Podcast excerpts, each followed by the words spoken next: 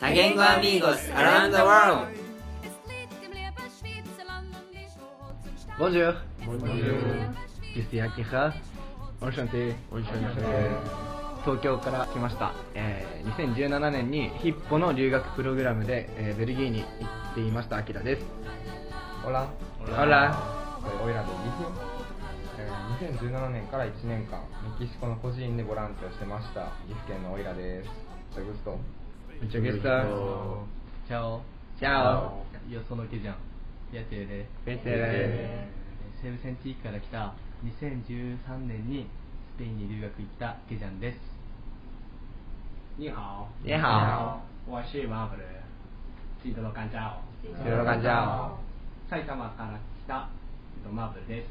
2016年から1年間スペインに留学に行っていて、えっと来年にインターンに行こうと考えてます。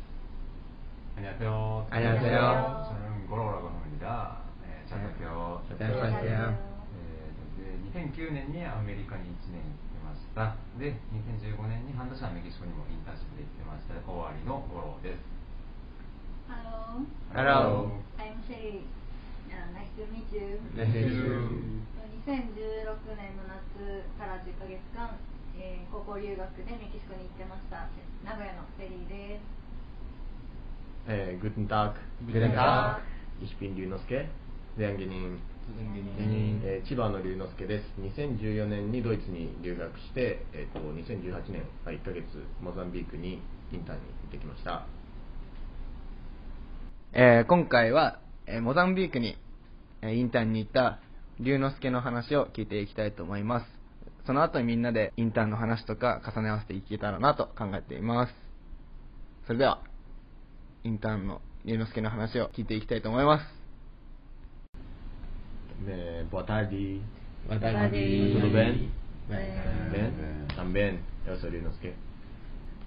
E eu tentei estar em Moçambique para um mensagem. Eh, Moçambique, este, é esse aqui. えーマダガスカル島の向かいなんですけど。Y mi trabajo en Mozambique es eh, juntos crianças, eh, juntos, juntos mis amigos, eh, muito jogar cartas, muito jogar futebol e isso. E eu gostei meu amigo muito e eu quero voltar ali ah, a próximo. E yeah, eu tentei minha família em Moçambique, minha mamã, meu irmão eh, Didi, irmão Chuchu eh, e Angélica. Eh, obrigado. ということで、あ、しまちゃった。ということで、えーアフリカのモザンビークに、えーインターンで1ヶ月行ってきたんですけど、あの、もう一度言いますと、モザンビーク、あの、モダマダガスカル島の向かい側に、マダガスカル島の向かい側にあるんですけど、はい。あのーなかなか知らないですよね、やっぱり。知らないで、でなんか僕もあのモザンビーク、あの、い行くことに決めてからどこにあるのか調べて、で、でもこんなところあるんだと。で、それ調べた時に、あのー何語が話されているのかなって一緒に調べたんですよ。で、あのあちなみにモザンビークに孤児院のボランティアにしに行ったんですけどこんな感じでね。でそこに行く前にこう何語が話されてるかなってこう調べた時にあの、まあ、ポルトガルの植民地だったこともあってポルトガル語が一応公用語であるという話を聞いたんですけどあの実際にはまあポルトガル語もあるけど現地語でシャンガナ語っていうのがあるという話を聞きましてあシャンガナ語って名前面白いなと思ってでしかも現地語だからまあそっちの方が現地の人嬉しいだろうと思ってそれ話してくれる方がだからあの行く前にポルトガル語はこう全くあの、まあ、勉強も触れもせずでシャンガナ語を動画で見たりとかしてすごい。あのビトラミーナ・リュウノスケ金マンボって金マンボってありがとうって意味なんですけどあのもうそういう自己紹介だけも完璧にしていって超めちゃめちゃ練習してこれでもうモザンビークの人ももうこれでハッピーだろうと。もうこれさえあれば生きていけると思ってモザンビークに飛び立ったんですけど、まあ実際にはでまあ実際にはあの24時間ぐらいかけて、まあ、ほぼ30時間ぐらいですねかけてあのモザンビークに着いたんですけど実際の現地に着いてみるとあの誰一人もうシャンガナ語を話してないっていう ことがあったんです。まああの古い言葉であシャンガナ語？ああそういうのもあったねみたいな感じでで俺がなんかビトラミーナとか言ったらうんあうんみたいな。う んもうなんかあなんか俺の方が多分チャンガナ語話せる。そのぐらいの感じ。そうそう。でしかもシャンガナ語えシャンガナ語ダメやんって思ってじゃあ英語はと思ったら英語ももう全然喋んないと。もう Yes の「Thank you」「Hello」ぐらいしか知らない。でまあやっぱりポルトガル語しか話さない。ですごいもう本当にこうあのなんていうんですかね。あまあそうだからほポルトガル語しかなかったんですよ。実際にこう通じる言葉がその時に。なんか自分としてもこうちょっとこう割とあのちょっとあのピンチというか、あのシャンガナ語でいけると思ったらポルトガル語しか話せるのかいと思ってそれでちょっとあのピンチだったんですけど、まあ、実際の生活がもうそれどころじゃなくてあの結局気にすることなく1ヶ月が過ぎていったんですね。っていうのもあの、まあ、個人でボランティアしたんですけどあのあ個人の前にちょっとホストファミリーの話していいですか？ホストファミリーの。ホームステイ1ヶ月。ホームステイだったんですけどあのまあやっぱりこれちょっとい家の写写真なんですけどあの家にやっぱまあドアがなかったりだとかあのあの食器洗う洗剤と服洗う洗剤一緒だったりとか、まあ、だからボールドで食器も洗ってるみたいな だったりとか、まあ、お風呂はもちろん水、まあ、電気もまあ通ってれば調子いいみたいなそんな感じのところでまあなんか割とそれは想像してたんですけど。まあそういうのもあったり。でもなんかその中ででもなんか電気が来た時にあの みんなでここ電気が来るかどうか毎毎日分かんないですよ微妙に。今日は今日来たみたいな時にみんなで大祭り騒ぎみたいな。でもでも 街中すごい音楽流してどんだかどんだか流してそうするとみんな電気使うからまた停電する。ずっとなんかまたあーまた切れたとか。もうもうそんな感じだからやっててだったりとか、まあ、ご飯とかも、まあ、結構あの鶏肉が本当に多いんですけどで 毎日こう、まあ、鶏肉ぶった切ってこうあの煮込んだ煮込み料理みたいなのとご飯みたいなの食べる。もう本当にそれしかなくて本当にこうまあまあ、まあ、言っちゃえばワンパターンなんですよ。だけどこうすごいでもやっぱまあ美味しくて毎回。すごい結構日本人好みの味かなと思うんですけどすごい美味しくてでそれも食べつつ なんかそれも面白かったのがあのこう鶏肉毎日作っててとご飯いつもあったんですけど、まあ、ある日あの玉ねぎがご飯に出た時に「玉ねぎだ!」って言って皆さんその玉ねぎでもう大祭り 大祭りで玉ねぎですごい喜んで玉ねぎを食べてたっていうのがすごく印象的でなんかなんかそのすごく改めて向こうでその、まあ、今までこう日本でもねあのたくさんの、えー食料が捨てられてきてるっていうところでなんか本当にこうなんかこう改めて申し訳なさも感じたしすごくその幸せってこうなんだろうっていうのを改めて考えさせられたりとかしながらあの、まあ、日々を過ごしていたんですね。で、まあ、それと同時にあの個人兼教育施設みたいなところで22人の男の子たちとこう共に過ごすというボランティアをしてたんですね。ででそうそうそう。あのなんていうかな。最初は全く、えー何にも説明を受けることもなくボランティア始まりました。こうい行きます。あちなみにホームセンターさっきからこう毎日通ってた感じなんですけどあのさ初日こう行ったらあの係の人がこうあじゃあこっち来てまあまあ、とにかくまあ別にあの人の字とか、まあ、特にしてほしいこと特にないから、まあ、なんかとりあえずなんか一緒に行きやってみたいな感じで言われてこう男の子たちわーって遊んでるところにこうポンとこう投げ出されると。でなんかでなんお互いこう何にも別にプログラムもないからあのなんかおおあ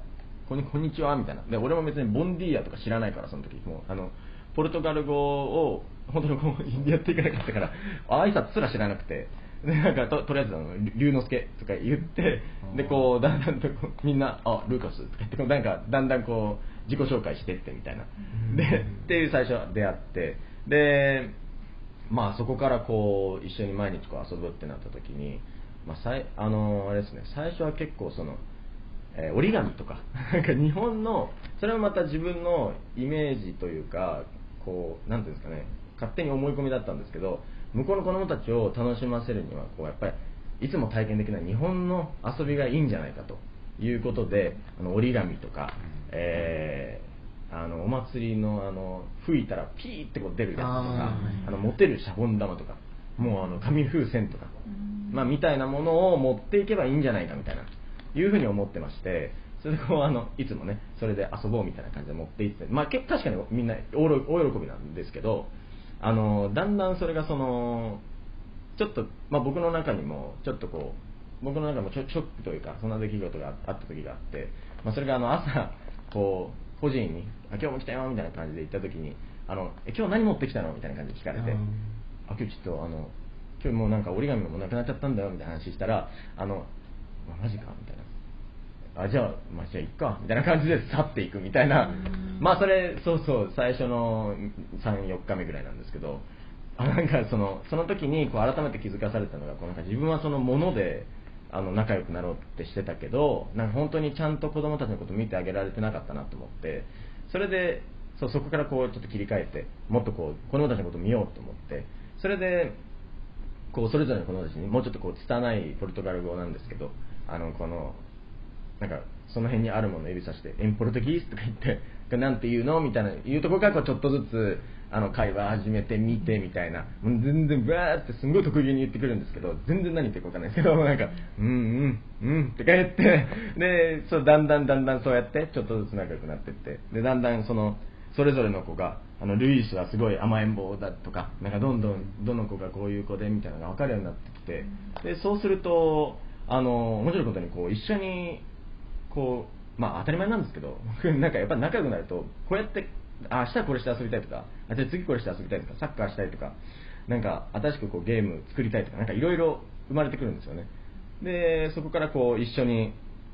そうなんか新しくボードゲーム作ってみたりだとかゴミ拾い大会一緒にしてみたりだとか なんかそうなんかいろいろあの落ちて針金とか針金とかすごい施設内に個人の中に落ちてるんでそれ集めてあのちょっと車作ったりとかそれこそ。あのそういうのしたりとかしてあの遊んでっていうのであのこうもう日々ねあの、まあ、普通に一緒にサッカーしたりとかもしてあので1ヶ月こうガーッとこう過ごしてきたんですよね。でそれでこう1ヶ月一応、まあ、一旦こうインターンが終わりますと、ね、なった時にはもうあのこの子たちとはもうもうなんていうんですかね家族であり、まあ、弟であり息子でありっていうぐらいのこう本当に深い存在になって本当に今にでも戻ってまた会いたいんですけどなんかそうもうお別れの時にはみんなでエンジン組んであのエルマオ・リュウって呼ばれてたんですけどもうエルマオ・リュウがあの明日無事に飛行機帰れますようにともう今回の出会いに感謝とあの本当に、えー、と神様に感謝してますっていうなんか、まあ、そういう意味の、えーおみお祈りをみんなで捧げてくれてそれでそうすごいもうみんなで大号泣大号泣して別れてそれで。そう。でうわ本当にまた絶対戻ってこようって思った時にあのその時に改めて気づいたのがえめっちゃポルトガル語できるやんっていうことで。そう結構あの今自分で言うのもなんなんですけど結構ポルトガル語いけるなっていう自分で言うのもなんなんですけどあの結構もうポポルトガル語いけるなと。なんか割とあの最終的にはそういえば思い返せばあのえーっとえっと、施設の、えー担当の人と、まあ、仲良くなったりしたんですけど結構やっぱりいろんな人とね、まあ、結構皆さんフレンドリーなんですけどね。あのあのはい。でそのまああのえっ、とはい。はい、あのポルトガル語がすごいできるようになってきて。で結構この施設の大人の人たちともあの結構真面目な話もそういえば最終的にはできるようになってたなって改めて思った。こう日本の政治のことについてだったりあのこのこの人がもあのその施設の人とかもあの結構モザンビークってゴミ問題が激しかったりとかしてもうゴミの処理の制度がなくてもうで今まではやっぱり自自然に帰るゴミだったんでみんな道に捨ててたんですけど、まあ、今ではそのプラスチックのゴミとか多くてすごい残ってたりして道に。でもそれがこう処理のあれがシステムがないから残ってみたいなそういう問題があったりとかして日本はどうだみたいなそういう割と難しめな問題まであの、えー話してたなと改めて考える。なんかすごいあのその時はなんかどうどういうポルトガル語でどういう単語で話してたかっていうのは正直あんまり別に覚えてないんですけど、なんかすごい話せてたっていうのと、まあ、実際に今自分でもすごいその自分のポルトガル語に自信があるっていうのはなんかあのやっぱり改めて今感じるのはその1ヶ月間ずっとそのあの言葉のことを意識することなくあの結局だから最初にあのシャンガの語皆さん皆さんというかそのモザンビークのみんながこう話せなくてもう今となったら良かったかなと思っててあのそうだからこそポルトガル語しかなかった。でポルトガル語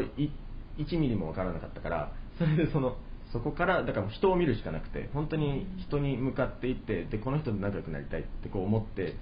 でこの子たちのことをもっと知りたいとかっていうのでこうずっとそこに、あのーその人に向かっていったっていうところであの最終的には、まあ、結果として、まあ、話せ話せないの定義がわからないんですけどあの結果としてはやっぱりそこの自分にとってのポルトガル語がすごく1ヶ月しかいなかったんですけど出来上がってたなっていうのを、えーすごく感じたんですよね。え質問なんだけどモザンビークはどうして行こうと思ったの？そのそのどうしてモザンビークに行くことになっあなんでモザンビーク？国？たの国。なんでモザンビークかというと、えっとまあ、ボランティアで子供たちと関われることがしたいっていうのと、まあ、2つあってそれが1つとでもう1つはあのあまりこうみんなが行ったことないようなところに行ってみたいなっていうのがあって。でっていうのをそのこのインターンの団体にあの言った時にあの候補として上がってきたのが、えっと、ボリビア？ボリビアと、えーモザンビークなんかが出てて。でアフリカ行ってみたかったってなってモモザンビークにしたっていう、えー感じですね。ゴロとかなんかインターン行ってる時に。まあ人に何か。うん。人に直接話すっていうところでは、うん。そのまあ、自分も自分は障害を持った子どもたちの施設で補助具作りっていうのをやっててでその時に仕事を教えてくれた人は、まあ、耳が聞こえなくてあのだから言葉が自分の言葉が一切通じないだからでその時どうやって会話してたかっていうと、まあ、手話が必要ででメキシコの手話なんかもちろんできるわけないからいつもまあ第三者のね通訳できるし呼んで三角関係的な感じでずっと話しててでそれがどうしても自分は嫌だったのねやっぱりなんかうん。直接話したいっていうその人と話すっていう意味ではそうすごい話したくて彼と直接的に。ってことでもうすぐメキシコの手話をまあ自分で勉強し始めてまあ、もうすぐトライアンドエラーじゃないけどすぐ覚えたことをすぐ職場で実践して、まあ、彼とずっと話して、まあ、最終的にはもう彼と1対1で話せるようになったっていう経験は、まあ、人と話すっていう面ではすごいリンクしてるかなっていうのはすごい思いました、うん。人と向き合ってみてから変わることだもんねそうだね。そうだね。本当に話したいっていう気持ちが出てやった感じがすごい大きかったねあれは、はいまあ表面的なそのいろいろ言語っていう意味での言葉だけじゃなくてその気持ちがの乗るその、まあ、だか手話っていうところでだからその、まあ、手段というか最終的にコミュニケーションとしてもう目に見える形で出るところは別にみんなが言語として言ってる言葉じゃなくてもやっぱりこうあるんだなっていうのは確かにすごい思うね。うん留学中の話とか。さっき さっき五郎ちゃんが話してたその障害のある子と直接話すにはその手話しか手段がなくて最初はできなかったからこう第三者を介してコミュニケーションを取ってたっていうのが私もメキシコにいる時に今ちょっと重なるところがあって私のホストが、まあ、お兄ちゃんだったんだけどえー、とお兄ちゃんはちょっと日本語も英語もちょっとできるっていうお兄ちゃんだったからそこの会話はそこまで問題はなかったんだけどえっとホストファミリーでそのお母さんが本当にスペイン語しか分からなくてで最初は私も挨拶とか自己紹介ぐらいはできたけど日常会話が全然できなくてでそのお母さんがは専業主婦だったから家にいる時間が一番長くて一緒にいる時間も多かったんだけど最初は自分私も喋れない。でお母さんもどうやってコミュニケーションを取ったらいいかわからないっていう状態ででなんかお互いなんかシーンとなっちゃってでそのホストのお兄ちゃんが帰ってきたら「いやこの子はいやこの子にこういうことを伝えたいんだけどなんあなた言ってよ」みたいな風に自分の目の前でそのホストのお兄ちゃんとそのホストマザーが会話をしてて自分のことを言われてるのは分かってるのに、まあ、それがなんだろう悪い意味であったりとかっていうこともではないのも分かるんだけど目の前にいるからこうどうせなら直接話してほしいなっていうのが最初はすごくあってだから最初ちょっと辛かったけどなんだろう。自分からもあまり話しかけれなかったからなんて言っていいかわからなくて。でもこれじゃダメだなんダメなんだなと思ってその挨拶しかわからなかったらもうひたすら挨拶をするみたいな「おはよう」とか「こんにちは」なんか「元気?」とかもう分かりきってるんだけど同じことも毎日聞いてとかなんだろう。学校に行ってた時に「今日はこの授業あった」とかなんだろう。返事を求めるわけじゃないけども一方的にちょっとずつ喋っていったらそのホストマザーもあこの子はそのなんだろうコミュニケーションを私と取りたいと思ってるんだなっていうふうに気づいてくれてそのその後もまだ全然分かんなかった時期はあったんだけどそのホストマザーもなんか私に寄り添ってくれたっていうかその言い方をなんだろうや優しくしてくれたっていうか分かりやすい言葉に変えてくれたりしてっていうのをこうお互い続けていったから私はすごくスペイン語がなんだろう上達するのが早か自分的には早かったかなっていうのがあってだからなんだろう一人でこう勉強とかしているよりかはそのコミュニケーションを取った方がその言葉を習得するのが早いんだなっていうのも私も留学の経験上そう思います。そう俺もなんか孤児院メキシコの孤児院に1年間ボランティアに行ってたんだけどそのそれとも個人？あそうそう。個人つながりで。個人つながりだね。そう。だから俺の場合はなんかメキシコの何女の子ばっかりの、えっと、個人だったからちょっとまた違うかなと思ったんだけど、うんうん。そうでもなんだろうな。やっぱりその子供と関わって俺も最初スペイン語が本当に自己紹介と自分の名前とぐらいしかできなかったんだけどやっぱり最初は子供と、まあ、ふざけてふざけたり遊んだりとかしてでちょっとずちょっとずつ子供の言うことを真似してで会ってたら何？うーんと「おいらいいじゃん」って言ってくれるし間違ってたら「それなんか違うよ」って言って笑われたりするしなんかその繰り返しで毎日言葉をちょっとずつ覚えていっててそうそうなのよ。なんか本当に子供たちってそのなんだろう使う言葉がすごい簡単だしなんだろうな。こうなんか子供が何か言ってきて俺が分かってないなって思ったらなんかすごいまたもっと簡単な優しい言葉にしてくれてっていうのがあったからその大人の人と話してる時と子供と話してる時で全然なんだろうな。伝わりやすさとか伝わりやすさとか聞こえやすさってのが全然違って大人の人からこう言われても全然わかんないのに子供が言ってくれたらすぐわかるみたいな。うん。感覚がねすごい多かったんだよね。そう。なんか本当にそれっていうのもうーんそうな。っていうのがまあ一つあって。いやそうだな。なんかやっぱり子供に対してもなんか伝えようっていうかなんだろうな。子供のことを知りたいと思ってすごい俺も話しかけるしなんか同じ同期で日本人の俺とドイツドイツ人のボランティアの子がもう2人いたのね。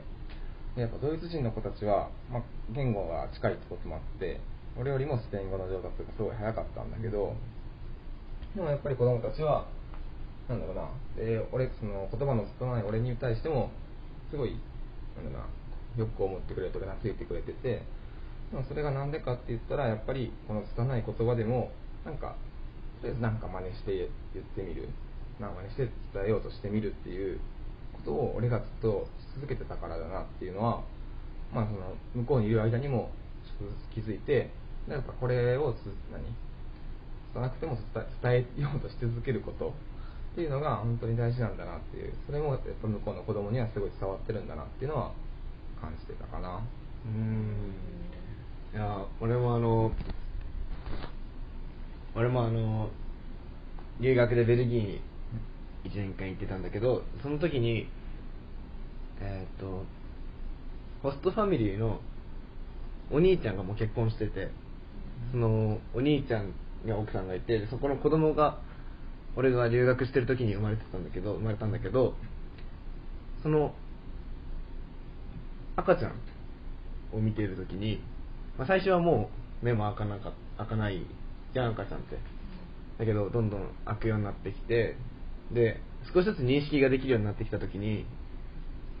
すっごい俺が満面の笑顔で心から笑って接してる時は絶対に笑ってくれたり赤ちゃんがね笑ってくれたりとかちょっとでも俺に不安な気持ちがあると大丈夫かなとか泣いちゃわないかなとか思ってると泣いちゃうっていう経験があって伝わるんだね。うん。でその話はやっぱすごいちょっと今思い出した今のオイルの話を聞いて思い出した。うん。赤ちゃんからそういうのもあるってことだよね多分ね。確かに。うん。でもなんかあの、えーヒッポの子、えーちっちゃい子があの一緒に活動してる子がいるんだけど、うん。えーまだね2歳、えーまだ2歳になってない1歳半ぐらいでなんかもうちょっと嫌だとか言ってるぐらいの感じなんだけど。可愛いね。そうそう。それもねまさにそうであのもうなんか、えーインターンの仕事とかしてきてあの1日終えてでその一歩の活動に来た時に、うん。あの結構だから疲れてたりちょっとあの今日悩みあったりとかして、あーって思いながらヒッポに来た時にその子サラちゃんって言うんだけど、うん。あサラちゃんってやるとなんかあみたいな顔されてたり なんかなんかね伝わまあサラちゃんっていうかそそんなサラちゃんってなってないんだと思う多分、うんうんうん。なんかもうちょっと多分疲れてる感多分出ちゃってるんかなってすごい思うんですよね、ででもそれだけじゃなくてあのそうじゃなくて例えばこう一日中あのヒッポの活動でこう出てる日とか、うん。あのもう一日中出てる時とかにこうよっしゃ来ましたサラちゃんみたいな時に行くともうなんか「へーみたいな感じで 来てくれるっていうよっしゃ来ましたってそう。いう。まあサラちゃんが気まぐれっていうのもあると思うんですけど。うんうん。でも結構ねやっぱりああまあやっぱり少しはその辺は、うん。やっぱ見えない目に見えない気持ちっていうのはもう年代問わず感じ取るのかなっていうのは思いますよね。うん。マーベル俺マーベル何か。俺はもう今の龍之介の話聞いててでも俺の家のとほとんど重なるなって思って。俺も、まあ、留学スペイン行ってその初日に友達をどうやって作ろうかって思った時にやっぱり思いついたのは折り紙とか絵描いたりとか。でその時にそう友達は「おすごいじゃん」って言って寄ってきてくれるんだけどやっぱりその3日ぐらいでネタが尽きちゃって、そしたらもう友達ファーって離れてくる。でそこからあ俺もこれじゃ友達できないって思ってそこから自分で話しかけようと思ったし相手に興味を持とうと思った、この人何が好きなのかなとか何考えてるのかなとかでそうやってやっていくとやっぱり相手に興味を持つ持つとその人と話したくなるからその人の言葉がもらえるそうするとその人から言葉をこうあこの表現もらったとかこの単語もらったってやっていくとその俺が行ったところは、まあ、スペイン語で鉛があるんだけど、そのヒッポの活動でその普段聞いてたのは、まあ、標準語のスペイン語。普通に喋られてるスペイン語なんだけど俺が行ったところは、まあ、ちょっと方言で例えば「ありがとう」の「グラシアス」が「グラシア」みたいな感じでなまるっていうのでそう S がちょっとそう S がちょっと逆だったりとかするんだけどそう。だからそれを今こう 1, 一年通して帰ってきて今喋れてるってことはもう俺が向こうで人その現地にいる人と向き合って話してきた証、うん。それは多分ヒッポの CD ので聞いてた聞いてこう真似してたら多分得られなかったことがで多分それは龍之介のポルトガル語も一緒。その行く前の何語だっけ？シャンガナ語シャンガナ語 だと思ったけど実際なくて、そうポルトガル語をゼロから始めたけど今こう普通に喋れてるっていうのは本当にむ向こうで目の前にいる人とこう話してきた証なんだろうなっていうのを俺はすごい感じしかもそういう言葉って結構俺すごいあの思い出と一緒にあのあるなっていうのすごいすごい思って。うんうんとまあこれは留ドイツに留学した時の話になるけどなんかドイツに留学した時にあのすっごいあのドイツ語のなんかその雨降ってる時にあの雨がこうバーってこう降ってる時にもうすごい今でも覚えてる雨降ってる時に何回雨降ってる時に ドイツのお父さんが「エストレグネツ」って言った時にっていうあのあの情景と「あエスト」みたいないう風に話したあの感覚とあの雨の匂いとあの全部がそのエストレグネツと一緒にバンってこう刻み込まれてるっていう。あるねそれね。だからもうい一生忘れないっていう。なんか覚えたもんじゃないから。感じたことだからね。そうそうそう。っていうのはすごくあるな。それ俺もあった。家がお花屋さんでその、まあ、留学してた時のそのホストファミリーがお花屋さんやっててでお花屋さんで使ったそのお花の説明の言葉とかその会計のやつとかもう絶対忘れないの。全部覚えててでしかもそれがめちゃめちゃ楽しいっていう思い出と共に生きててでもうそれと同時にブーケの作り方とか包み方とかこれがどういう値段の付け方をしていてどうしたら見栄えが良くなるのかとか全部その俺も興味があったからやってたからごい全部覚えてるね。1年ちょい経ったけどもう帰ってきてから。全部覚えててやっぱ感じたことって忘れないよねやっぱりね。さあということでそろそろお時間となってしまいましたがオイラはこの話してみて聞いてみてどうだった？そうね、なんかいろいろ話を、ま、聞いてたけど、やっぱみんな最初に言葉の壁だったりとか、友達になれないみたいな壁にぶつかるじゃんね。まあ、その時に、なんか、それこそちゃんとなんだ子供たちと向き合って話を聞く。たり、手話を覚えてちゃんと相手に伝わる言葉で話したい、聞きたいっていう思いがあって、だからだんだん話せるようになってきたっていう話だったよね、みんな。うんみんな留学とかそれ以外にもインターンとかで海外に行ってて龍之介の話にえーみんなが重ね合わせていけた回だったと思います。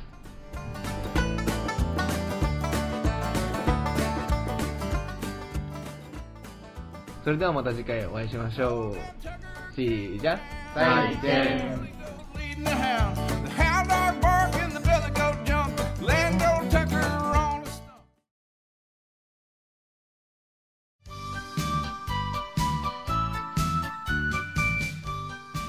ヒッポでは世界中の仲間たちと共に多言語、多文化、多世代の環境の中で活動しています。ご興味のある方は0120-557-761までお電話していただくか、またはこのポッドキャストの説明文にある URL からヒッポのホームページをご覧ください。Facebook でも随時情報を発信しています。ぜひお問い合わせください。ヌブザトンドン、オフバー。